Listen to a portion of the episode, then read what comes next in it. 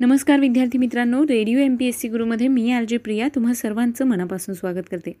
विद्यार्थी मित्रांनो व्यक्तिविशेष हे सत्र म्हटलं की विशेष व्यक्तीची माहिती हे समीकरण तुम्हाला ठाऊकच आहे. मग आज आपण कोणत्या विशेष व्यक्तींविषयी ऐकणार आहोत?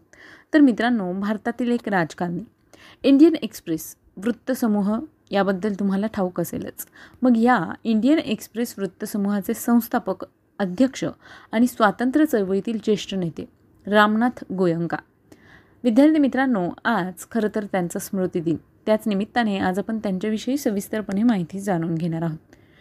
मित्रांनो रामनाथ गोयंका एक भारतीय वृत्तपत्र प्रकाशक होते.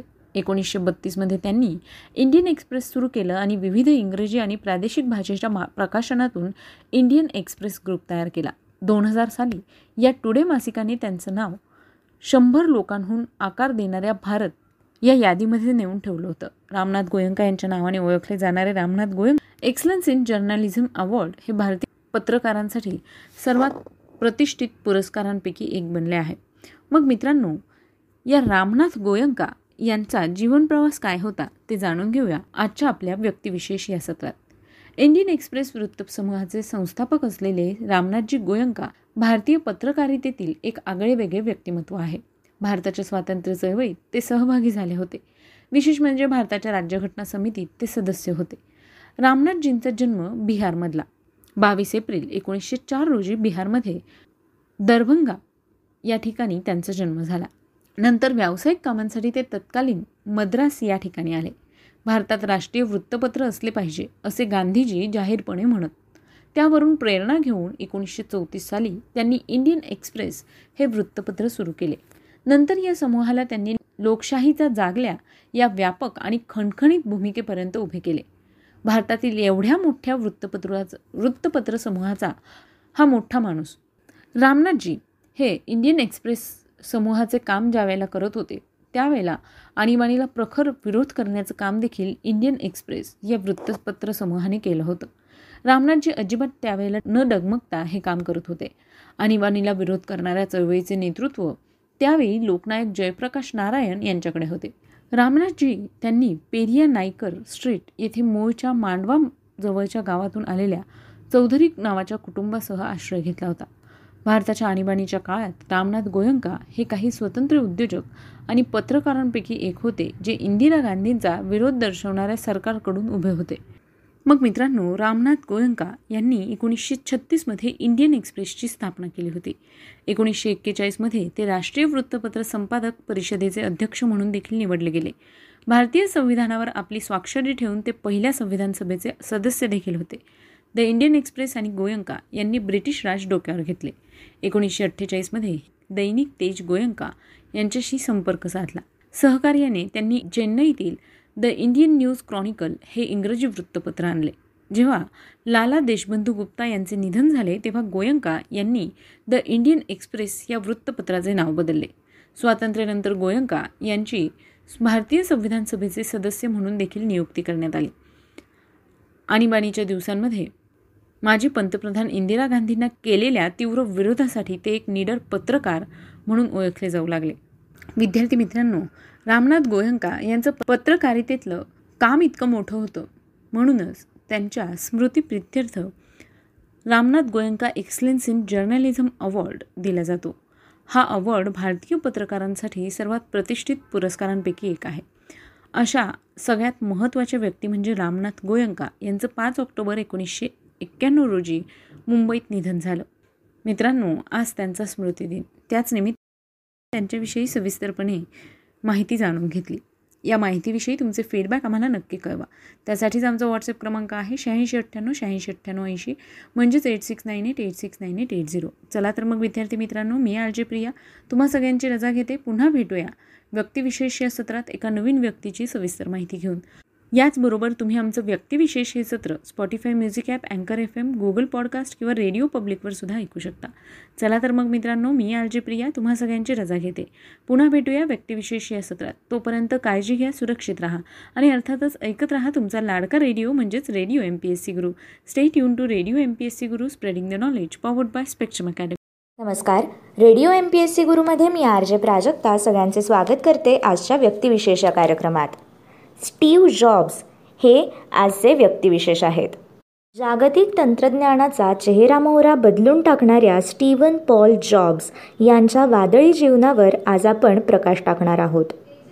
जॉब्स यांना व्यावहारिक जगाच्या इतिहासात एक सणकी कलंदर सिलिकॉन व्हॅलीचे ठेकेदार म्हणून ओळखले जात असे. त्याला सुबक आणि सौंदर्यपूर्ण उपकरणे बनवण्याची आवड होती आणि याच कामासाठी त्यांनी स्वतःला वाहून घेतले होते. त्यांनी बनवलेले उपकरणे जसे की Macintosh computer iPhone iPad iPod अशा उपकरणांनी तंत्रज्ञान विश्वात क्रांती घडवून आणली. एकोणीसशे साठचं दशक हे मेन फ्रेम कम्प्युटर्सचं होतं. आकाराने खूपच मोठे आणि खूपच महाग असे हे कॉम्प्युटर्स शिवाय वापरायला पण ते अवघड असत. म्हणून मोठमोठ्या कंपनींमध्ये तज्ज्ञ मंडळीच ते वापरत. नंतर आले एकोणीसशे सत्तरचे दशक. हे मिनी कम्प्युटर्सचे दशक असे म्हणता येईल. हे कम्प्युटर्स मेन फ्रेमपेक्षा कमी किमतीचे असल्यामुळे लहान मोठे कर्मचारी याला वापरू लागले. पण सामान्य माणूस वापरू शकेल असे कम्प्युटर्स आणखी कोणी बनवले नव्हते. आय बी एमसारख्या मोठ्या कंपनींनी लहान कम्प्युटर्स बनवण्यात खास रस दाखवला नव्हता. त्यांना सामान्य माणूस वापरू शकेल असा कम्प्युटर बनवण्यामध्ये जास्त फायदा नाही असे देखील वाटत होते. पण स्टीव जॉब्स आणि स्टीव वॉझनिॲक म्हणजेच स्टीव वॉज या दोन स्टीव मंडळींनी मात्र पहिला वैयक्तिक कम्प्युटर बनवून आय बी एमसारख्या बड्या कंपनीला ते किती चुकीचा विचार करत आहेत हे दाखवून दिले. स्टीव आणि वॉज या दोघांनी बनवलेला पी सी वापरण्यासाठी एकदम सोपा लहान आकाराचा शिवाय मिनी कम्प्युटर्सपेक्षा खूप कमी किमतीचा होता. बघता बघता लोकांना पी सी नावाचा हा प्रकार भन्नाट आवडला. यासोबतच स्टीव्ह जॉब्स याने जग बदलायला सुरुवात केली. या पी सीमुळेच आज आपण M P S C radio हा मोबाईल किंवा कॉम्प्युटरमध्ये सुद्धा ऐकू शकतो. एकोणीसशे पंच्याहत्तरच्या सुरुवातीला एका गॅरेजमध्ये स्टीव्ह जॉब्स आणि स्टीव्ह वॉज यांनी ॲपल या कंपनीची स्थापना केली. त्यांच्या या कंपनीचा पहिला कम्प्युटर म्हणजे ॲपल वन हा कम्प्युटर बनवण्यासाठी जॉब्सने त्याची वोक्स वॅगन बस तेराशे डॉलर्सला विकली. वॉजनेही त्यांचा एच पी थर्टी फाय हा कॅल्क्युलेटर दोनशे डॉलर्सला विकला. आणि असे करून त्यांच्याकडे पंधराशे डॉलर्स होते. पण त्यातही जॉब्स यांच्या बसमध्ये बिघाड झाल्याने त्यांना पाचशे रुपये परत करावे लागले आणि मग पुन्हा त्यांच्याकडे एक हजारपेक्षा कमी डॉलर्स शिल्लक होते. त्या काळी बाईट नावाचं कम्प्युटर्स विकण्याचं एक दुकान होतं. त्या दुकानाने स्टीवला पन्नास कम्प्युटर्सची ऑर्डर दिली आणि प्रत्येक कम्प्युटरमागे पाचशे डॉलर्सही देऊ केले. त्यामुळे या कंपनीकडे थोडाफार पैसा आला. मग स्टीवने काही अनुभवी मंडळींना कंपनीत घेऊन कंपनीला व्यावसायिक स्वरूप दिले. कंपनी आता गॅरेज बाहेर येऊन मोठी होत होती. याचवेळी वॅजी वॅजिकॅल्क नावाचा एक स्प्रेडशीट प्रोग्राम फक्त ॲपल्समध्ये चालत असे. त्यामुळे देखील ॲपलची विक्री खूप वाढली. एकोणीसशे ऐंशीच्या डिसेंबरमध्ये जेव्हा कंपनी पब्लिक झाली तेव्हा जॉब्स आणि वॉज आणि मार्कुला नावाचा त्यांच्या सहकार्याकडे प्रत्येकी तेवीस कोटी डॉलर्स इतकी मालमत्ता आली होती. यात एक मजेदार किस्सा म्हणजे स्टीवने कंपनी पब्लिक होण्याअगोदर रॉन वेन नावाच्या कलाकाराला आपल्या कंपनीचा लोगो आणि ब्रोशर तयार करण्यासाठी सांगितले. त्यासाठी त्याला पैशांऐवजी कंपनीचे दहा टक्के हिस्सेदारी देऊ केली. प्रथम वेन तयार झाला पण कालांतराने उगाच जोखीम नको म्हणून त्याने तो दहा टक्के हिस्सा तीनशे डॉलर्सला विकला. इंटेलच्या एका इंजिनियरने सहज म्हणून तो विकत घेतला. दुर्दैवाची गोष्ट अशी की एकोणीसशे ऐंशीमध्ये ॲपल कंपनी पब्लिक झाली आणि त्या शेअर्सची किंमत सहा पॉईंट सात कोटी डॉलर्स झाली आणि रॉन वेनने आपल्या दुर्दैवाबद्दल स्वतःला दोष देण्यास सुरुवात केली. यानंतर मात्र ॲपल तीन लिसा आणि मॅकेंटॉस हे कम्प्युटर फ्लॉप झाले. यामुळे ॲपल कंपनीत अंतर्गत राजकारण सुरू झाले आणि चक्क स्टीव्ह जॉब्स यालाच कंपनीने बाहेरचा रस्ता दाखवला. जॉब्सने या गोष्टीपासून निराश न होता स्वतःची नेक्स्ट नावाची कंपनी स्थापन केली. या कंपनीला देखील यशस्वी त्यांनी करून दाखवले. ॲपल कंपनीने नमते घेत नेक्स्टला चाळीस कोटी डॉ डॉलर्सला विकत घेतले आणि स्टीवला परत कंपनीमध्ये बोलवले. आणि थोड्याच काळात स्टीव जॉब्स हा कंपनीचा अध्यक्ष झाला. पण एवढं सगळं होत असताना ॲपलने कम्प्युटर विश्वात बलाढ्य कंपनी बनण्याची संधी मात्र गमावली होती. म्हणजे एकेकाळी आज जेथे मायक्रोसॉफ्ट आहे तेथे ॲपल असू शकले असते असे झाले. याला दोन प्रमुख कारणे. एक म्हणजे अंतर्गत राजकारण आणि दुसरे म्हणजे त्यांचे सॉफ्टवेअर. हे सॉफ्टवेअर त्यांनी इतरांना कधीही वापरू दिले नाही. पण इथेच नेमकी बिल गेट्स यांनी बाजी मारली. अगोदर कम्प्युटर वापरण्यासाठी कमांड सिस्टीम अस्तित्वात होती. ज्यात टायपिंग करून कम्प्युटरला कमांड म्हणजे आज्ञा द्यावी लागत असे. या काळात स्टीव्ह जॉब्सने ग्राफिकल युजर इंटरफेस ही संकल्पना असलेले कम्प्युटर बाजारात आणून एकच खळबळ माजवली. या ग्राफिकल युजर इंटरफेसमुळे कोणीही अगदी म्हणजे अडाणी माणूस देखील कम्प्युटर वापरू शकेल असे झाले होते. जी यू आयमुळे डेस्कटॉप आले त्यात आयकॉन्स आले. वापरकर्त्याला फक्त माऊस वापरून क्लिक करायचा आणि जी यू आयला कमांडमध्ये कन्व्हर्ट करून कम्प्युटरला आज्ञा देऊन आवश्यक ते काम करून घेण्याची गरज होती. यामुळे कम्प्युटर वापरणे अतिशय सोपे झाले. त्यामुळे आज कोणतीही गोष्ट घ्या मोबाईल किंवा कम्प्युटर सर्व उपकरणांमध्ये जी यू आय वापरला जातो. मायक्रोसॉफ्टने हा जी यू आय ॲपलमधून कॉपी केला आहे असेही म्हटले जाते. सोनी यांच्या वॉकमनची सुधारित आवृत्ती म्हणजे ॲपलचा आयपॉड होय. दोन हजार एकला स्टीव्ह जॉब्स याने ॲपल आयपॉड लॉन्च केला. लोकांना आयपॉड खूप आवडला. लोक तासन तास एका लाईनमध्ये थांबून त्याची खरेदी करू लागले. आयपॉडने विक्रीचे सर्व रेकॉर्ड्स मोडून काढत इतिहासच रचला.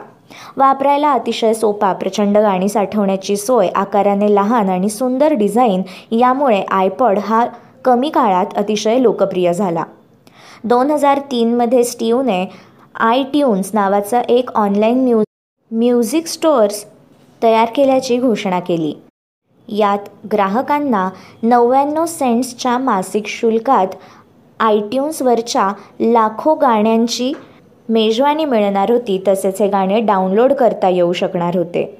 याला देखील लोकांनी डोक्यावर घेतले व ॲपल कंपनी प्रसिद्धीच्या शिखरावर जाऊन बसली. दोन हजार सातमध्ये ॲपलने मोबाईल क्षेत्रात पाय ठेवले.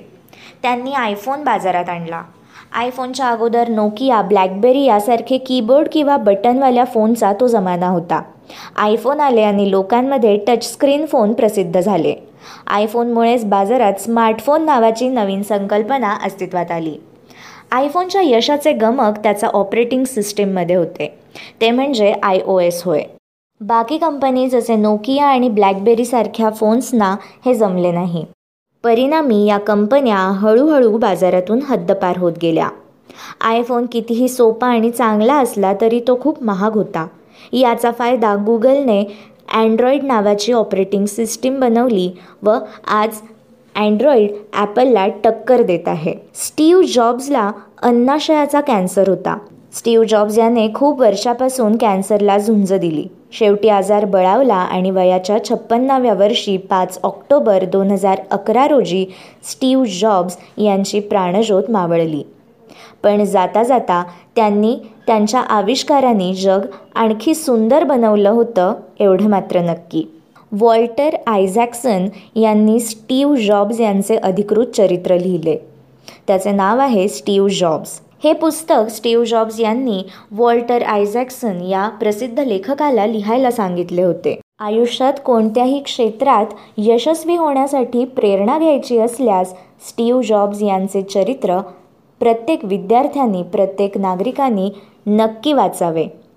मित्रांनो हे होते आजचे व्यक्तिविशेष स्टीव्ह जॉब्स. अशाच रोजच्या माहितीपूर्ण व्यक्तिविशेषांसाठी ऐकत रहा radio M P S C Guru. या कार्यक्रमाच्या फीडबॅकसाठी तुम्ही आम्हाला व्हॉट्सॲपवर मेसेज करू शकता. त्यासाठी आमचा व्हॉट्सॲप नंबर आहे eight six nine eight eight six nine eight eight zero अर्थात शहाऐंशी अठ्ठ्याण्णव शहाऐंशी अठ्ठ्याण्णव ऐंशी. मग ऐकत रहा radio M P S C Guru spreading the knowledge powered by Spectrum Academy